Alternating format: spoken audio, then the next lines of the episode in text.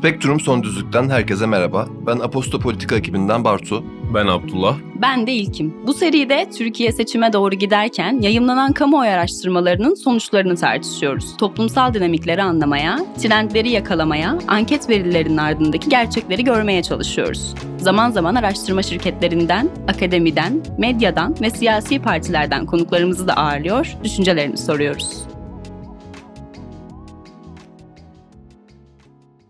Spektrum Son Düzlük'ten herkese merhaba. Ben Abdullah. Bu hafta konuğumuz Deva Partisi İstanbul İl Başkanı Sayın Erhan Erol olacak. Erhan Bey öncelikle hoş geldiniz. Hoş bulduk. Çok teşekkür ederim. Öncelikle kentsel dönüşümle başlayalım istiyorum. Çünkü sizler 2004-2014 yılları arasında e, Gazi Osman Paşa Belediye Başkanıydınız. Yaklaşık 10 yıllık bir belediye başkanlığı döneminiz var. Ve bu dönemde de aslında ilçede yaptığınız kentsel dönüşüm projeleriyle ön plana çıkan bir kariyeriniz var. Bugün e, devam eden kentsel dönüşüm çalışmalarıyla alakalı ne düşünüyorsunuz? Yani bu çalışmalar temelde olası bir depreme karşı İstanbul'u yeniden yapılandırma amacımı taşıyor. Bu tip kentsel dönüşüm projelerinin başarıya ulaşacağını düşünüyor musunuz? Şimdi tabii öncelikle neden kentsel dönüşüm? Olmalı mı olmamalı mı? İstanbul'un bir deprem riski gerçeği var. Bu nedenle İstanbul'da kentsel dönüşüm yapılması gerekiyor. Burada şu ayrımı özenle yapmak istiyorum. Kentsel dönüşümle kentsel yenileme aynı şey değil. Kentsel dönüşüm teknik bir proje değil. Kentsel dönüşüm sosyal bir proje. Kentsel yenileme ise teknik bir proje. Sadece mimari inşaatı dayalı bir proje. İstanbul'da ve Türkiye'de en fazla karışan bence bu. İnsanlar kentsel yenilemeleri yani eski binaları yıkıp yeni binalar yapmayı kentsel dönüşüm zannediyorlar. Kentsel dönüşüm böyle bir şey değil. Kentsel dönüşümle hem binaları eski binaları yıkarsınız şehrin ihtiyaçlarına göre yeniden düzenlersiniz. Ama daha önemlisi o kentsel dönüşüm içindeki kentsel yenileme kısmıdır. Daha önemlisi orada yaşayan insanların o kentte bulundukları yerde uyum sağlamaları daha mutlu yaşamalarıdır. Yani o bölge insanın kente uyumunun sağlanmasıdır. Dolayısıyla İstanbul'da yapılan projelerin büyük bir çoğunluğu kentsel dönüşüm projesi değil. Adı öyle olabilir. Bunlar ağırlıklı kentsel yenileme projeleri. Yani insanlar bazı ilçelere baktıklarında sadece binaların değiştiğini görüyorlar. Belki Gazi Osman Paşa'da bizim dönemimize baktığında dışarıdan bakanlar da aynı algılayabilir. Ama bakın biz kentsel dönüşüm projesi içerisinde insanların hem o bölge insanların iktisadi, sosyal, kültürel gelişim ve dönüşümü de düşünerek projeler ürettik. İşin içindeki yenileme kısmı sadece bir parçası. Ben İstanbul'da bugün kentsel dönüşümde yapılan projelerin büyük bir çoğunluğunun kentsel dönüşüm projesi olduğuna inanmıyorum. Kentsel yenileme projeleri. Biz İstanbul'u dönüştürürken depreme karşı binalarımızı yenilerken bu şehrin okul problemini çözmeliyiz. Bu şehrin otopark problemini çözmeliyiz. Bu şehrin park bahçe problemini çözmeliyiz. Bu şehrin altyapı problemini çözmeliyiz. Ama beraberinde de farklı bir tarafı esas kentsel dönüşüm insanların kente uyum konusunda sosyal, kültürel gelişim adaptasyonu sağlamaktır. Bunun basit bir örneği biz bu işe başlamadan dünyadaki kentsel dönüşümleri inceledik. Londra'yı inceledik. Londra'da kentsel dönüşüm dedikleri şu. Londra merkezinde istihdama yönelik periferden yoğun göç geldiğinde İngiltere'yi ve Londra'yı yönetenler çok sayıda perifere yeni konutlar yapmışlar. Ama kentsel dönüşüm diye bunu anlatmıyorlar. Sonra oraya yerleşen insanlara zorunlu eğitim koymuşlar. Kentte nasıl yaşanır? Kentte daha mutlu, adapte nasıl yaşarsınız? Zorunlu. Kentsel dönüşümde daha çok o kısmı anlatıyorlar. Mesela son dönemde Tokatköy'de aslında bir tırnak içinde kentsel dönüşüm projesi yapılıyor ve haberlerde de görüyoruz. Orada yaşayan halkın evlerinden zorla çıkartıldığı görüntüleri görünüyor.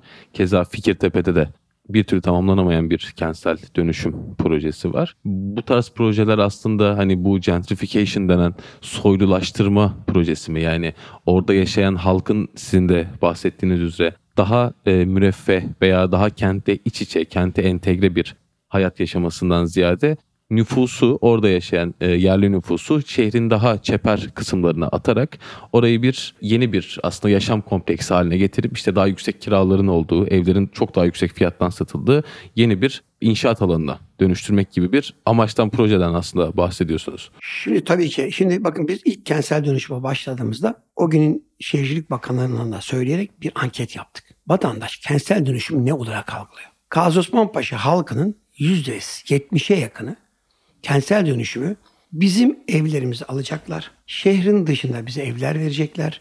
Buralara lüks konutlar yapacaklar ve zenginleri satacaklar olarak algılıyordu.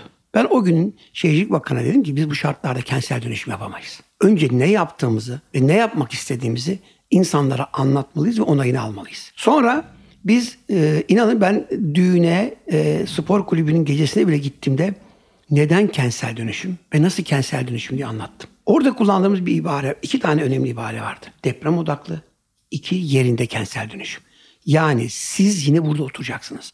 Hatta kuzeydoğuya bakan evinizin dairenize karşılık yine kuzeydoğuya bakan daireniz. Hatta ikinci katta ise ikinci kattan daire alacaksınız. Ve birebir metrekare.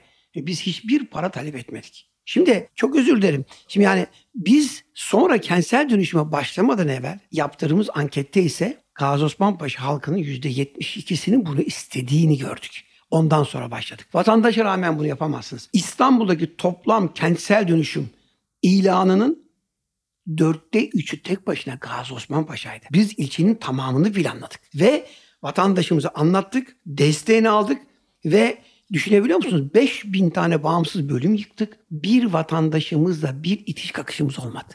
Çünkü inandırdık onlarla birlikte yaptık. Yani kazan kazan yöntemiyle. Siz deprem demişken hani İstanbul'un şu an aslında karşı karşıya kaldığı en büyük tehditlerden biri deprem. Şimdi buna yönelik e, yerel yönetimler bazında çalışmalar yapılıyor. Daha ulusal düzeyde de çalışmalar yapılıyor. Sizce olası bir e, depremin İstanbul'a maliyeti ne olur? Şu an yerelde yapılan depreme karşı da işte güçlendirme e, veya dönüştürme projelerini başarılı buluyor musunuz? Veya da ne tür hazırlıklar yapılmalı? Şimdi İstanbul'a maliyetinden çok ben Türkiye'ye maliyetinden bahsetmek isterim. Yani şimdi bilim adamları var. Yöneticiler bilimi ve bilim adamlarını önemsemezlerse e, yanlış sonuçlara çıkmak mecburiyetine kalırlar. Biz baştan itibaren kendi alanda hep uzman kişileri, hocalarımızı hatta yurt dışına uzmanları çağırarak onlarla görüşerek planlar yaptık. İstanbul'da yıllardır bilim adamları, yer bilimciler özellikle Kumburgaz çukurunda çok büyük risk olduğunu, olası bir 7 civarında bir deprem olma ihtimalinin yüksek olduğunu söylüyorlar. Bu zamana kadar 99 depreminden bu zamana kadar yapılması gereken yapıldı mı? Yapılmadı. Burada yerel yönetimlerin sorumluluğu varsa kat kat merkez hükümetin sorumluluğu var. Türkiye'deki yerel yönetimlerin yapılarına bakın. Maddi açıdan, hukuki açıdan, yetki açısından tek başına bunları başarabilmesi mümkün değil. Merkez hükümet destek vermeli. Öncülük yapmalı. Şimdi İstanbul'da bunlar yapılmadı.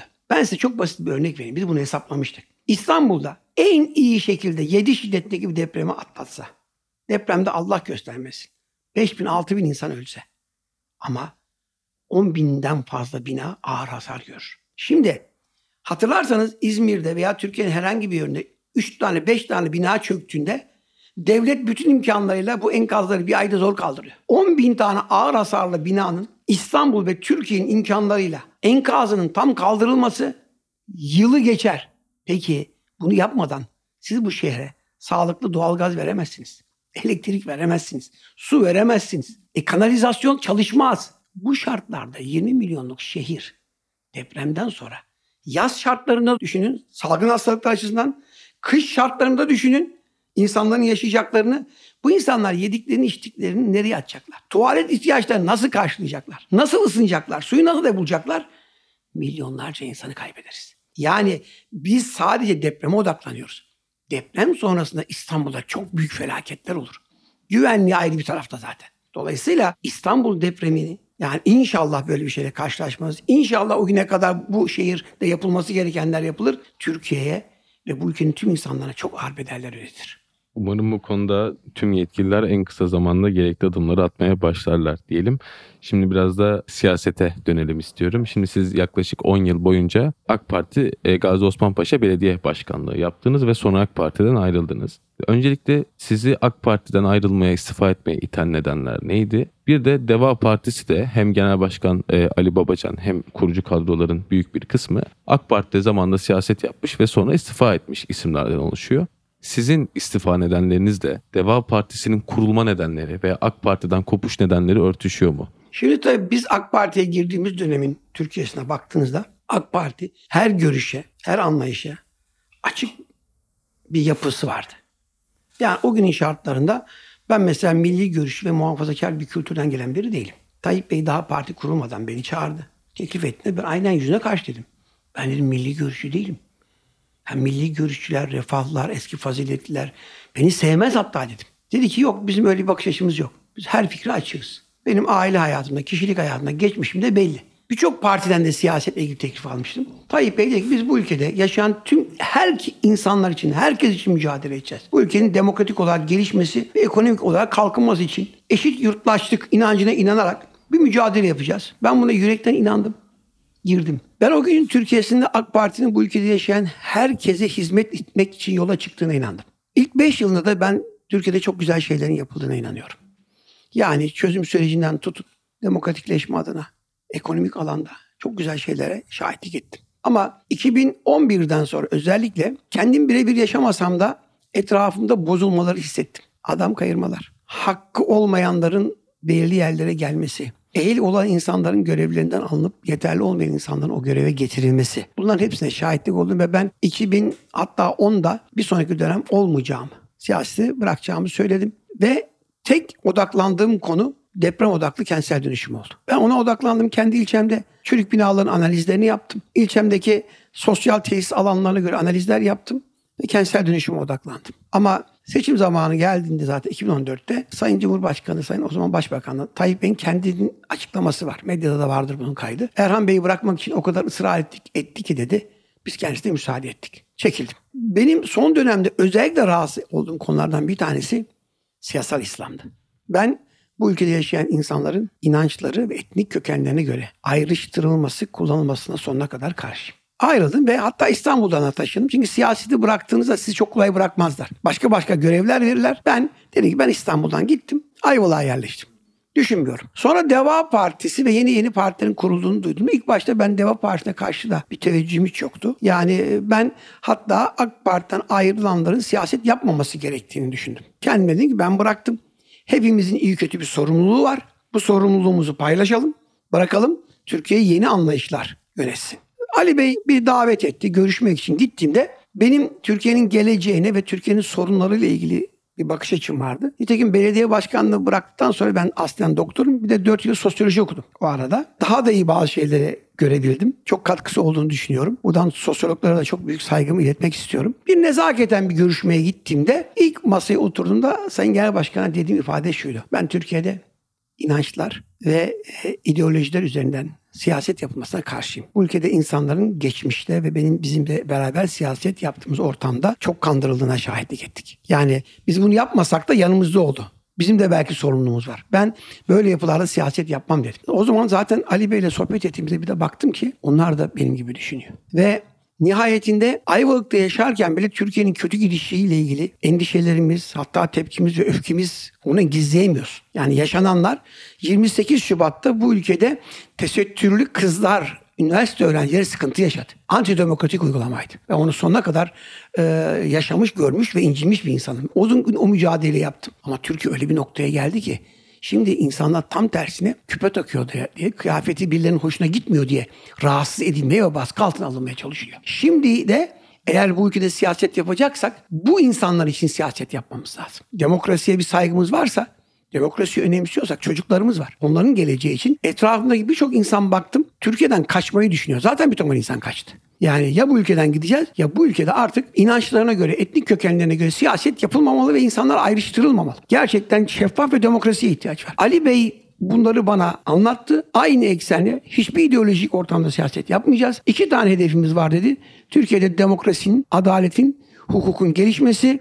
İki, Türkiye'de ekonominin gelişmesi ve adaletli gelir dağılımı. E peki yani Deva Partisi'nin AK Parti'den kopuşunun nedenlerini de o zaman sizin ayrılma sebebinizle eşleştirebilir miyiz aşağı yukarı? Tabii ki. Şimdi Deva Partisi'nde özellikle AK Parti'de siyaset yapanların hepsinde, bütün arkadaşlarda aynı bakış açısı var. Hepsinin aynı bakış açısı var. Bakın şunu söyleyebilirim. Deva Partisi'nin teşkilatlarının bu İstanbul'da da Türkiye'de hemen hemen ortalama aynı. %80'i daha evvel hiç siyaset yapmamış. Geri kalan %20'nin sadece %30'u geçmiş AK Parti'de yapmış. %20'si CHP'de, %10'u HDP'de, %10'a yakını MHP'de, hatta İyi Partili. Her partiden insan var. Yani biz bir yerde oturup parti adına bir toplantı yaptığımızda Geçmişinde farklı farklı ideolojide arkadaşlarımız var. Ama biz siyaseti kesinlikle ve kesinlikle ideolojiler üzerine, inançlar veya etnik kökenler üzerine yapmıyoruz. Teşekkürler Erhan Bey. Şimdi sıradaki sorumuz aslında biraz daha hem sosyal medyayı hem gündemi çok yakından takip ediyoruz işimiz gereği. Ve Deva Partisi'ne yönelik genelde şu tarz bir eleştiri var. Deva Partisi aslında AK Parti'nin o altın dönem olarak adlandırılan tırnak içinde ilk dönemine geçişi tekrar vaat ediyor. Ve bu toplumun bazı kesimlerinde hani yeni bir Türkiye'nin inşasından ziyade tekrar geçmişe dönüşü vaat ettiğine yönelik eleştiriler var. Sizce Deva Partisi bu AK Parti'nin ilk döneminden ziyade farklı olarak ne vaat ediyor topluma ve Türkiye'nin geleceği için nasıl bir tahayyülü var? Şimdi yani AK Parti benzeri bir yapı olsa en başında ben kendi adıma söyleyeyim. Ben burada olmam. Ali Bey'in de böyle bir yapı kurmadığına yürekten inanıyorum. Nasrettin Hoca'nın meşhur bir fıkrası vardır. Damdan düşünce doktor çağırırlar der ki önce bana bir damdan düşen birini çağır. Buradaki bakış açısının bugün Deva Partisi açısından da önemli olduğunu düşünüyorum. Biz insanların nasıl kandırıldığına şahitlik ettik. Aslında bu tecrübe önümüzdeki dönem kendi partimizi bırakın başka partilerin bile bu değerleri ku- kullanarak toplumun kandırıldığını kolay anlarız. Süreci gördük. Bu işlerin nasıl devşirildiğini, evrildiğini şimdi çok iyi değerlendirebiliyoruz. O nedenle ben ve Deva Partisi'ne genel başkanım ve birçok arkadaş AK Parti'de geçmişe siyaset yapmış insanlar böyle bir şeyde bizim bir tecrübemiz var. Bir gol yedik.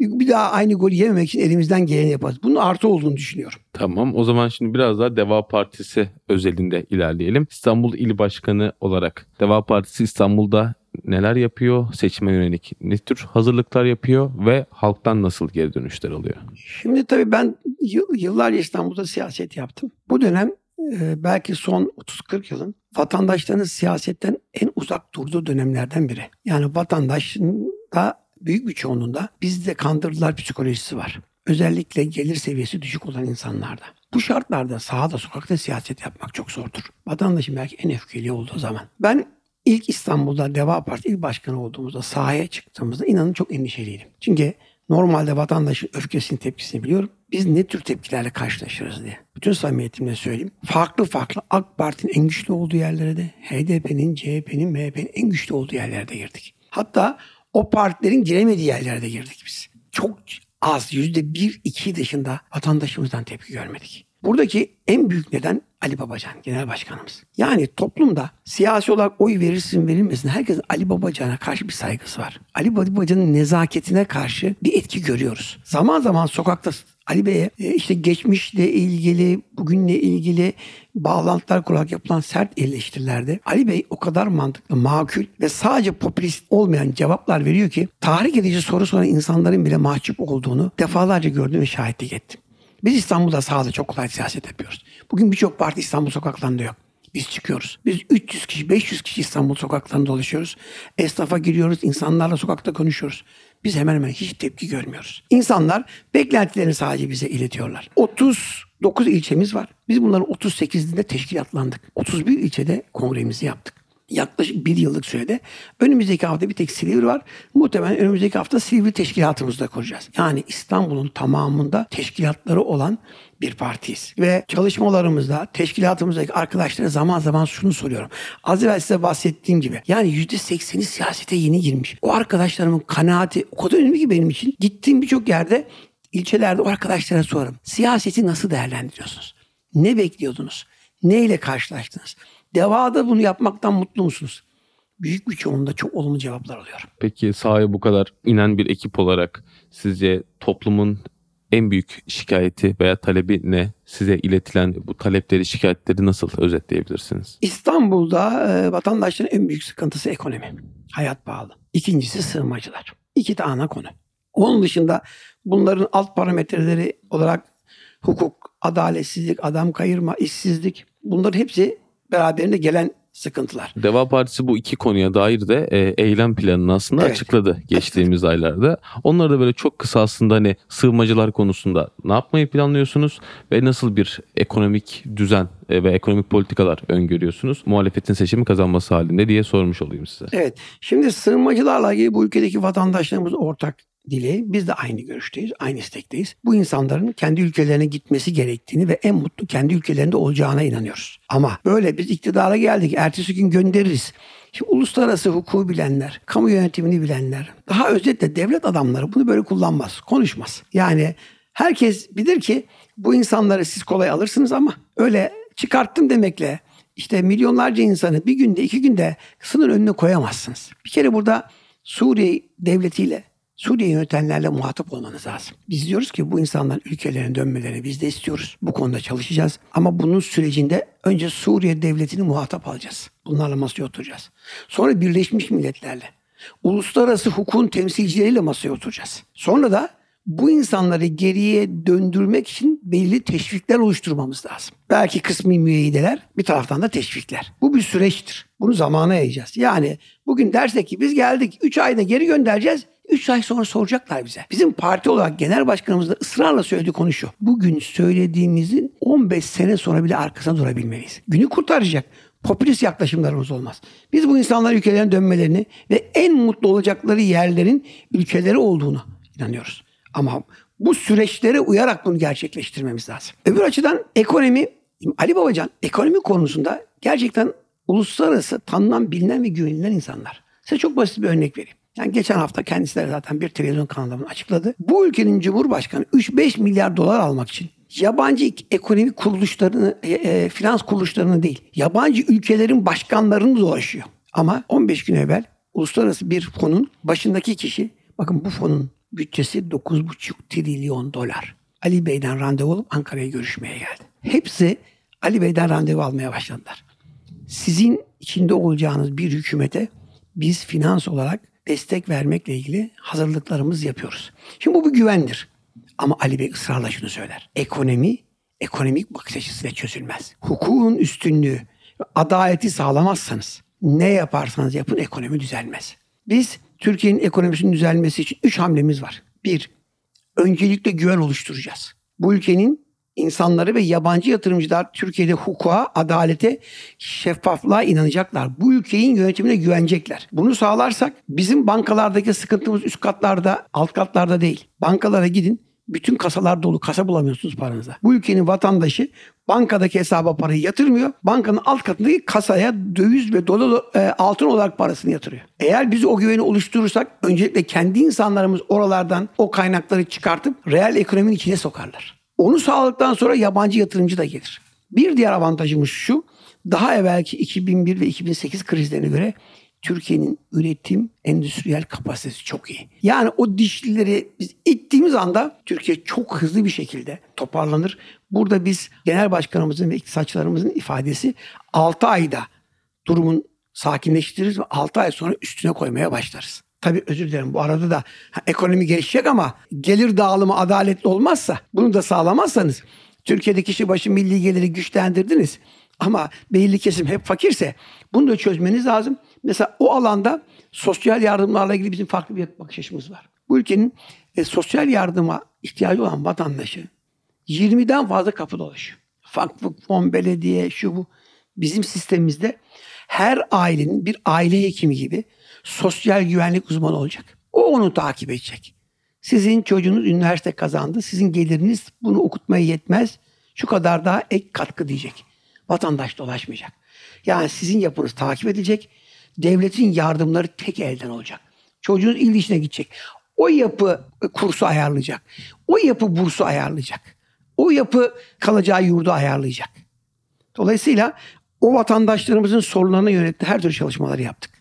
Teşekkürler cevabınız için. Şimdi Deva Partisi'nin kurulmasının üzerinden yaklaşık iki buçuk yıl geçti. Araya pandemi dönemine girmesiyle aslında talihsiz bir zamana denk geldi diyebiliriz. Şimdi anketlere baktığımız zaman Deva Partisi'nden beklenen şuydu. AK Parti'den kopan aslında kararsız seçmenleri kendisine çekerek daha muhafazakar olarak nitelendirilen seçmeni kendisine çekeceği yönünde bir öngörü vardı aslında. Ama son gelinen noktada bunun e, kayda değer bir kararsız seçmen geçişi olmadığını görüyoruz partide. Siz bunu neye bağlıyorsunuz? Yani bunun sebebi işte Deva Partisi'nin altılı masaya dahil olarak orada bir farklı görüşlerin, siyasi ideolojilerin e, temsil edildiği bir masada yer alması mı? Bu AK Parti'den e, kopan seçmenin Deva Partisi'ne geçişini engelleyen bir faktör müdür sizce? Şimdi tabii biz yaklaşık bir iki ay evvel 175 bin kişiyle çok ciddi genel merkezimiz bir anket yaptı. Daha evvel bizim başka fa- farklı tahminlerimiz vardı ama anket 3 firmayla anket yapıldı ve bize çok değişik bir gerçeği gösterdi. Deva Partisi hemen hemen Türkiye'nin her yerinde aynı teveccühe sahip. Her ideolojik yapıdaki insanlarda da aynı teveccühe sahip. Yani Türkiye'de Aleviler içerisindeki popülaritemiz ne kadarsa Sünniler içinde o kadar. Gayrimüslimler içinde o kadar. Ateistler içinde o kadar. Her yörede hemen hemen benzer oy oranlarına sahibiz. Peki anketlerde ilgili %100 güvenebilir miyiz? Ben yıllarca siyaset yaptım. Bakın size çok ilginç bir şey söyleyeceğim. 175 bin kişi yapılan anketlerde ankete katılanların sadece %2'si anketin sonuna kadar kalıyor. %90'ı siyasi anket başında bırakıyor. Görüşünü söylemiyor. Evet bu arada anketlerin metodolojisiyle alakalı, yapılış şekliyle alakalı çok fazla eleştiri yapılıyor. Haklılık payı da var çoğunun. Bunu tabii bir salt bir gerçek olarak almak hiçbir zaman doğru değil. Ama günümüz şartlarında maalesef hani herhangi bir siyasi partiyle alakalı yorum yapabilmek için bir noktada anketlerin bizlere verdiği verileri yorumlamak Tabii biz zorunda de bu- kalıyoruz. Biz de bunlardan çok istifade ettik. Biz de bunlardan istifade ettik. Bakın ben kendi yaşadığım bir olayı anlatayım. Daha evvel AK Parti'de siyaset yapmış. Üst düzey kamu yöneticiliği yapmış. Beş tane arkadaşıma. Bir arkadaşım şaka olsun diye akşam anket firmasından aratıyorum diye aratmış. Beşi de hangi partiye oy vereceğiniz kısmında AK Parti demiş. Beşi de AK Parti'ye karşı yapılarda çalışıyor. Sonra aradım diyor sordum. Niye dediniz? Ya demiş hangi cesaretle diyeceğim. Yani bir de AK Parti zamanında görev yapmış. Bunu hangi cesaretle söyleyeceğim? O nedenle ben anketleri önemsemekle biz anketlerde bakın biz İstanbul anketi yaptık.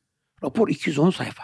Seçmenin eğilimlerini, düşüncesine de bakıyoruz. Sadece mesele bir sayfalık kime oy vereceğiniz kısmı değil. Oradaki 209 sayfadaki bilgiler de çok önemli. Biz birçok vatandaşın bir kere Deva Partisi'ne ve Ali Bey'e karşı bir bariyerin olmadığını gördük. Yani Türkiye'deki mevcut partiler içerisinde hepsinden ben Deva Partisi'ne oy verebilirim diyen çok sayıda insan var. Zamanla tabii şu sıkıntıyı yaşıyoruz.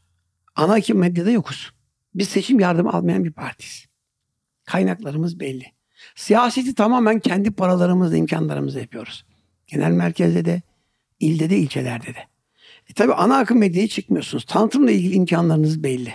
Vatandaşın tan Deva Partisi'nin tanınılması arttıkça, tanınırlık arttıkça oy oranlarımızın arttığını müşahede ediyoruz. O nedenle hedefimiz bizim anketlerdeki sonuçlara da göre de hızlı bir şekilde Deva Partisi'ni Ali Babacan'ı tanıtmak. Bunu arttırdıkça insanların bize ve Ali Babacan'a karşı defansları yok. Mesele tanıdıkça daha çok takip ediyorlar. Takip ettikçe takdirde beynin arttığını görüyorlar. Türkiye'nin bugünkü şartlarında siyaseti bu şartlarda yapmanın bütün zorluklarını biz yaşıyoruz. Mesela dün yanlış hatırlamıyorsam e, TOG, TOG'un açılışına Gelecek Partisi, HDP ve Deva Partisi'nin davet edilmediği yazılıyordu. Şimdi tüm muhalefet partileri içerisinde aslında bu üç partiye ayrıca bir ayrımcılık yapılmasını nasıl değerlendiriyorsunuz? Bu AK Parti'den kopuşun getirdiği bir e, siyaset dışına itme hareketi olarak mı tanımlamalıyız? Burada iktidarın AK Parti'nin şöyle bir yaklaşımı var. Bizi eleştirmeye bile yanaşmıyorlar. Yani bizim reklamımızı yapabilecek hiçbir hamleye girmiyorlar. Akıllarınca bizi yok sayıyorlar. Yani bu pazarlamada bir tekniktir. Rakibinizle e, uğraşmak yerine onu yok sayarsınız. Ama bu nereye kadar başarılı olacak? Yani e, bana göre iktidarın, AK Parti'nin bunlar son manevraları. O zaman şimdi son sorumuza gelelim. Siz de zaten programın içerisinde birçok defa bahsettiniz. Deva Partisi bugün içinde muhafazakarların, liberallerin, belki milliyetçilerin, e, merkez sağın yer aldığı çok renkli bir e, yapıya sahip diyebiliriz aslında. Çok farklı ideolojileri içinde bulundurduğu düşünülüyor. Peki sizce bu partinin kimliğiyle veya işte ideolojik konumuyla alakalı bir kafa karışıklığı yaratıyor mu seçmen gözünde? Siz Deva Partisi'ni tanımayan bir seçmen için Deva Partisi'ni nasıl tanımlarsınız? E, Deva Partisi kendi hiçbir ideolojik alanda tanımlamıyor. Biz kendimizi hedeflerle tanımlıyoruz. Bu ülkenin demokratik, hukuksal ve ekonomik problemlerini çözmeye talibiz. Bunu yaparken hiçbir ideolojik, inançsal ve etik dayanağımız yok. Türkiye belki gelecekte buna alışması lazım gelişmiş medeni birçok ülkede, Avrupa'da veya dünyada baktığınızda zaten ülkeyi yönetenlerin temel topluma sundukları e, gelecek buna dayanıyor. Yani birçok ülke böyle ülkelerde, gelişmiş ülkelerde insanlar yani yönetenler ideolojiler üzerine siyaset yapmıyor. Toplumun istekleri ve beklentilerini hedefe koyarak siyaset yapıyor. Biz Türkiye'de de siyasetin böyle yapılması gerektiğine inanıyoruz. Diğer alanlarda olabildiği kadar bir kesimin diğer kesimi rahatsız etmeyeceği ölçülere kadar demokrasi ve özgürlükten yanayız. Şimdi de son olarak tabii şu an aslında tüm muhalefetin gündemi en azından seçmen gözünde diyelim. Cumhurbaşkanı adayının kim olacağı bu konuda farklı kulis bilgileri var, söylentiler var. Her partinin ayrı bir e, aday çıkaracağı düşüncesi de var. Siz bu konuda Deva Partisi'nin politikasını nasıl tanımlıyorsunuz? Altılı Masa'nın çıkaracağı bir Cumhurbaşkanı adayının mı olması sizce e, daha makuldür? Yoksa her partinin kendi adayını çıkarıp ikinci turda e, en yüksek oyu alan kişinin muhalefetin ortak adayı olması mı? Bizim genel bakış açımız altılı masanın ortak bir aday çıkartmasını istiyoruz. Aksi takdirde her parti tabii kendi adayını çıkartır.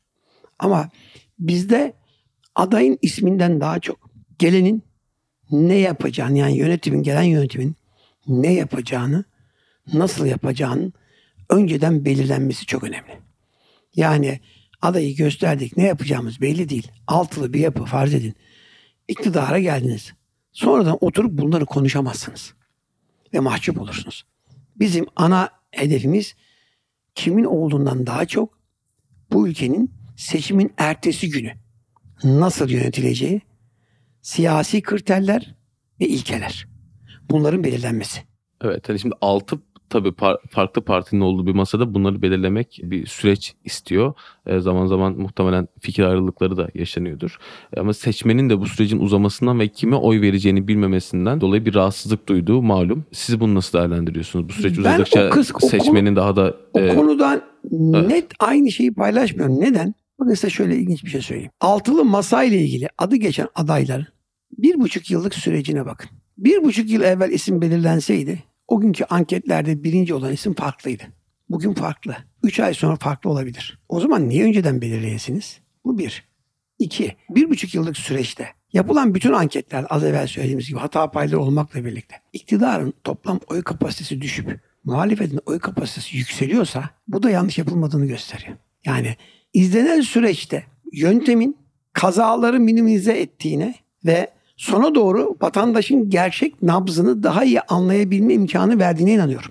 Yani bir buçuk sene evvelki o günkü popülariteye bir aday belirleseydiniz bugünkü anketlerde belki o kişi daha aşağılarda çıkıyor. Bu sıkıntıyı yaşardınız. Ben bunun yerine altılı masa eğer bir ittifak sağlanırsa neyi, nasıl, ne şekilde yapacağını belirterek net ortaya koyarak adayını da belirttiğinde ben toplumun önünde çok daha etkili olacağına inanıyorum. Çok teşekkür ediyorum Erhan Bey. Spektrum Son Düzlüğün bu haftaki bölümünden bu kadar. Deva Partisi İstanbul İl Başkanı Sayın Erhan Erol'a da programımıza katıldığı için teşekkür ediyoruz. Haftaya görüşmek üzere.